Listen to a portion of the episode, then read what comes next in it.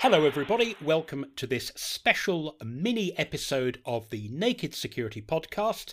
I'm Paul Ducklin. I am joined today by my friend and colleague Chester Wisniewski. Hey, Duck. Good to be back. Our topic today is hacking back. Is attack an acceptable form of defense? And the reason that that is the topic today is we've just published an article on nakedsecurity.sophos.com entitled FBI hacks into hundreds of infected US servers and disinfects them. So the FBI have used web shells left behind by the so called Hafnium attacks to go into servers that haven't yet been fixed and use the web shell one last time to issue the command remove thyself. Chester, what do you think? I'm still trying to decide how I think about this because it's a pretty complicated thing. I mean, in general, my uh, my initial instinct is always no one should be accessing someone else's computer without their permission under any circumstances, and I don't really care in that case whether, uh, especially if I'm not suspected of a crime, let's say, uh, whether that's the FBI or or anyone else. And so I, I kind of like my initial reaction on hearing about this story was kind of like, ooh, what are they doing? Like, are they sure this is a good thing? But on the other side, if what they're saying is 100% true, which I have to take it at face value and assume that it is, I think is a good thing because these people were already being compromised by potential nation states and more likely also by other uh, everyday criminals and are clearly unaware of it or they would have done something. And this seems to be a pretty safe and innocuous way to handle it. I guess in this case, you're looking at not just any old servers, but Microsoft Exchange servers, most of which probably contain what crooks would consider trophy data. It's not just that they might get infected, they're already essentially wide open to anyone who knows the URL where the web shell is based. Well, and don't forget, uh, you know, email really is the keys to the kingdom. Absolutely. No, not only can you search people's mailbox for the word password, which um, unfortunately in everyone's mailbox, they probably run across some thing somewhere that mailed them their password, which is a very bad practice. But more than that, I can reset all your passwords by having access to your email. So this is an incredibly dangerous position for the businesses that were compromised by this malware. So I'm wondering if that played into the urgency with which the FBI took action and got permissions from the courts. I know, and you know, thinking back to the, you know about the mid 2000s when zombies or bots were a big thing, and I can remember going to conferences and conventions and speaking gigs, and always getting cornered by people going, well, you guys find all these bots. You guys know where the command and control centers are. Why aren't you in there killing off every botnet you find? And, you know, we have to go, well, that's not our job. It's not lawful. It's not appropriate. It's not just that you feel uneasy about it. To me, that was clearly the wrong thing to do. In this case, it's more like hundreds of computers, their servers with trophy data on, and the possibility for damage or things going wrong seems a lot more circumscribed. Would you agree with that? Oh, absolutely. And, and people need to remember like, if you think there's a lot of bugs in your favorite video game or in Microsoft Word, you can't imagine the poor quality code in some of this malware. like, you don't know what it's going to do. And, and maybe the kill command is is actually a booby trap. Absolutely, yeah. To to cause a self-destruct sequence of the whole PC. You don't really know what it's going to do. And it's also not incredibly reliable code you and I have both presented at many a conference doing live malware demonstrations. The crowd always really enjoys them, right? Yeah, because there's always that thing. I wonder if it's going to crash on him. exactly. So I can see from the FBI or the Department of Justice's point of view, I can imagine people are going, "Well, you can see those servers. You guys know how to get court warrants. You could fix this. Why haven't you done anything?" If you read that release carefully, it looks as though they found thousands of servers their warrant only dealt with hundreds, and those are only the ones in the US. So one wonders how many people are still basically wide open to attack anyway. So anyone who hasn't patched and already got infected once, is just going to get infected again, aren't they? Yeah, that's that. That was a very important point in this story, right? There were some people who had applied the patch but didn't go threat hunting to go find these web shells. Yeah. So those people arguably are more safe now. I agree the web shell is gone and you already patched the hole, so you're in pretty good shape. But I'm guessing that's a minority of cases. Uh, I think that the people that reacted to the public outcry in the security community when these bugs were fixed, uh, you know, because we were all screaming everywhere that anybody would listen, like, not only do you need to get these patches, Microsoft's released a tool that will automatically help find if there, there's any remaining malicious code that was planted on your server. Threat hunting organizations like our MTR team and, and other services like that were actively doing that on behalf of their clients, making sure that there wasn't any other malicious code left behind after the, the, the door was closed. But if that's the case, then I'm guessing the minority of the people that the FBI is trying to help, I mean, they're all going to be infected again in 15 minutes with the number of people scanning and exploiting these holes. And of course, they've got the problem that they're now trying to get hold of the people whose servers they cleaned up. But they're kind of admitting that only goes so far. After all, the server was ill secured enough that it wasn't patched in a timely fashion and had a web shell that was still on there weeks later. The chance that the email address is up to date seems pretty low. I mean, the irony is they could have used the web shell to get into the Exchange server and send them an email that way. but that might have been crossing too many lines, I guess persuading a judge to sign a warrant with all that in, just describing what you are going to do would probably be very, very complicated. Yeah, it's another example of where being a good guy is hard sometimes, right? We know the criminals could get away with whatever they want. You and I were reminiscing about the the bot days, and you know Sven Jaschan trying to take out two other malware. Uh, he he wrote NetSky to take out uh, MyDoom and Bagle. Yes, and arguably wasn't doing anything malicious. He was just keeping them out of the machine, uh, sort of a a weird vigilante Robin Hood kind of thing uh, allegedly. It's a nice excuse to have up your sleeve anyway, isn't it? Yeah, but I mean, the police will never have that kind of flexibility and latitude in these situations. It'd be nice to get the message out to the public about how careful these operations are conducted because security researchers are often asked similar things. Well, why couldn't you do this? Why couldn't you do that? I'm like, well, I don't wear a uniform. I don't have a badge. I can't go to a judge and ask for permission to do that. And when when those things do happen, they need to be done with exceptional care, unlike when malware authors decide to block each other out if this is considered a success, I'm wondering if we're going to see more of this, or do you think that this is just kind of dipping a toe in the water and seeing what happens? Like you, I had that initial reaction to say, hey, I thought the idea of search warrants were to investigate someone for a crime. But I guess the whole idea is also to try and disrupt criminality. And by taking out the web shell, even from someone who is innocent of any crime, you are very definitely stopping future crimes from happening and providing some ongoing protection.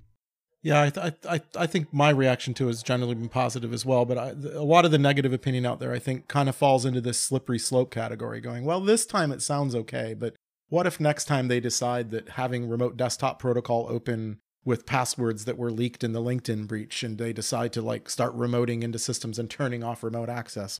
And I don't think that that's eh, where this is going at all. But I think that's where the negative reaction was, perhaps in the security community, going, you know, if we allow them to start accessing people's computers without the person's permission, where does it stop? But Chester, let's say this thing becomes much more standard and, you know, we get a, a lot more successful warrantful operations like this. Do you think that in the long run it could have a negative effect? Because people go, oh, I, I don't need to worry. I'll put in 80% of the work. The feds have got my back if something really bad happens. They'll just steam in and fix it. Do you think it could lead to people thinking, well, you know, that's what I pay my taxes for. Yeah, I would hope not. I mean, it, it's there's a lot of ways to look at this. I mean, one way you could look at it is it's setting a precedent for them to be able to act more quickly in the future to deal with things like this. If courts are more accustomed to issuing these kinds of orders, then maybe the time to issue can be reduced to limit the harm when there's something that can be done to protect a population but as we know with uh, studying malware, there are targeted attacks and there are kind of semi-targeted attacks, and there are what you know we've often referred to as spray and pray attacks in our industry. And this type of an action generally is only effective against those widespread spray and pray type attacks. People need to still stay on their toes. They can't rely on the FBI or or any agency within their given country to necessarily take care of these things for them because anything with uh, with with more targeted nature than this requires diligence of the people uh, owning that equipment. And so I don't I, I would hope it wouldn't change people's behaviors. Certainly in the press release they do have a paragraph that, that says, Let us tell you what we didn't do, and let us tell you what might still be there. We, we didn't patch. We didn't look for other malware. We didn't look for hacking tools. We didn't look for any of the back doors that the crooks typically leave behind once they're in. So we just removed the web shell, which lets anyone else come in anytime they want. So I guess all the stuff they're talking about there that they weren't able to do, that, for better or for worse, ends up being an enormous part of the effort that our own managed threat response and Sophos rapid response teams have to do. They're invited in, hey, we've had ransomware, can you fix the ransomware? And the answer is yes. The other 99% of the job is finding all the other stuff that may have gone wrong that actually A, let the ransomware in in the first place, and B, happened alongside it so the crooks can wander back in later just when you thought that it was safe to go back in the water. Yeah, the, the cynic in me says that for most of these organizations, the safe thing to do with these exchange servers, if they get an email from the FBI, is going to be to burn it to the ground. Flee to the cloud. well, yeah, I mean they should have uh, they should have changed the desktop to a coupon discount code for Office 365, but the you know the truth of the matter is in order to disinfect a situation like this likely requires that you were advanced enough to already have things in place like EDR software that was tracking activity on those systems so you could tell what actually happened and then either you know an internal security team or a threat a threat response service that can then interpret all that data to help you remove all the remnants of that attack. And if you have unpatched Exchange servers in April of 2021, it's unlikely that you have a managed threat response service already on staff, nor a, a skilled security team to be unpatched against these vulns. Uh, so I suspect it will be very difficult to trace down and uh, all the different traces of what might have occurred. And as a result, it's probably time to restore from backups. So I guess, is it fair to say that this wasn't a show of force? It was almost like a show of goodwill, but also a way of making a clear public reminder that this is something that not only affects us all, but requires us all to do that little bit more due diligence than perhaps we are. That we all need to raise the bar a bit. Yeah, I, I at this point, you know, for smaller organizations, I think that you need to be looking at what things are on the internet and are those things better managed as a cloud service and then which things you need to keep on the internet and making sure that you do have that threat response service, that EDR, more advanced endpoint solutions tracking what's going on. Because anything that you're running on premise, you do need to be able to wind the clock back, determine what happened when something like this occurs. And so now is the time, if you not, aren't doing that, to make sure that especially those servers in the DMZ are protected, things that can help you respond better to an incident, and if if that's costly and time too much time to manage many of these things are better managed as a cloud service where you don't have them on premise at all. Yes and importantly one of the things this may this probably applies to medium or large sized companies rather than small ones. One of the points that i made in the article we published about this issue on naked security was tip number one was not patch your servers. I decided i'd put in check whether you actually have any exchange servers on your network because i suspect that there are plenty of organizations out there that these days consider themselves kind of a full cloud company. But if you don't go out and check to see whether you really did shut down all those Exchange servers, or whether the guys in the company that you acquired comparatively recently, who may be a little bit maverick still, maybe they've still got an Exchange server running that they forgot about. Except the only people who haven't forgotten about it are the crooks, or if you're lucky, the FBI.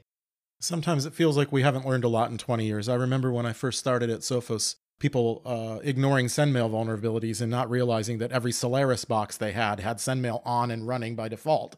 And it was the same kind of problem, right? They were getting exploited and they were being used as launching points for other attacks. And people were like, well, I don't run SendMail. I'm an exchange shop. I'm a Lotus Domino shop. And you're like, no, you're running SendMail because you've got Solaris. It does seem that a lot of these things are lessons that, yes, we should have learned, but maybe we learned them, but we just didn't put them into practice. So, Chester, what are your takeaways from this? Do you think this is a good thing or a bad thing? I'm leaning toward a good thing, and I would love for uh, the FBI and the Department of Justice to share the results of this with some more details so that as a community we can have uh, a discussion uh, so we have consensus with uh, the public and private sector. Obviously, the FBI and the DOJ think this is a good thing there's some people and skeptics that need to be convinced a little bit and i would like to see uh, how we think it went as a community when it's all over I think it'd be a great panel at Black Hat. Yeah, I'd love to know whether anyone genuinely had any trouble with their server as a result of this. I'm finding it hard to think that they could. And the other statistic I'd love to know, but I guess will be impossible to measure, I'd love to know how many, if any, get reinfected because this was simply almost a question of too little too late. By the time this podcast airs, they will all be reinfected if they weren't patched.